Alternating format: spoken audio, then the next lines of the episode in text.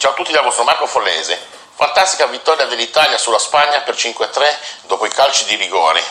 I tempi regolamentari erano finiti 1-1 con reti di Chiesa per gli azzurri e Morata per gli iberici. Nel primo tempo la Spagna ha fatto tanto tanto possesso palla, mettendo in difficoltà l'Italia. Eh, c'è stata una um, clamorosa occasione da gol per la Spagna con Dani Olmo, ma è stato bravissimo Donnarumma con una spettacolare parata. Alla fine del primo tempo, clamorosa occasione dell'Italia che ha beccato la traversa con Emerson. Con un tiro potentissimo, purtroppo ha beccato l'incrocio dei pali. Nella ripresa il Canovaccio non cambiava possesso di palla della Spagna, con l'Italia che aspettava.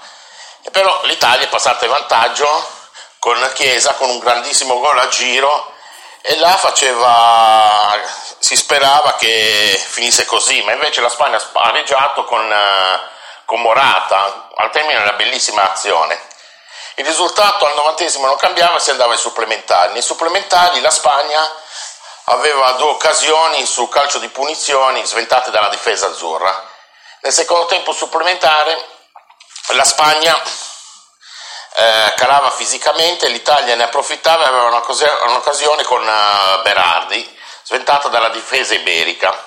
Si arrivava così ai calci di rigore. Eh, Locatelli sbagliava il primo rigore per l'Italia, ma per fortuna Denis Olmo mandava alta nel, sec- eh, nel, secondo. Si andava così avanti con tutti i rigoristi che segnavano finché al quarto rigore Morata si faceva t- il tiro da Donnarumma. Si arrivava così al rigore decisivo e rigorista Giorginio. Là ero sicuro che lo facesse perché è un rigorista nato e infatti ha spiazzato il portiere e ha portato l'Italia in semifinale. Grandissimo risultato per la squadra di Mancini. All'inizio dell'Europeo nessuno si aspettava che l'Italia arrivasse in finale. Signori, abbiamo eliminato Belgio e Spagna. Abbiamo battuto la Svizzera 3-0 tranquillamente che è arrivata in quarti di finale. È un grandissimo risultato per il calcio italiano.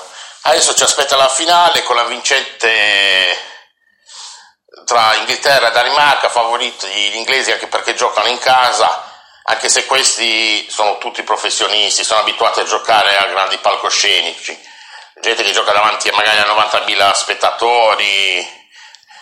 Speriamo in, in una bella partita, non so chi scegliere.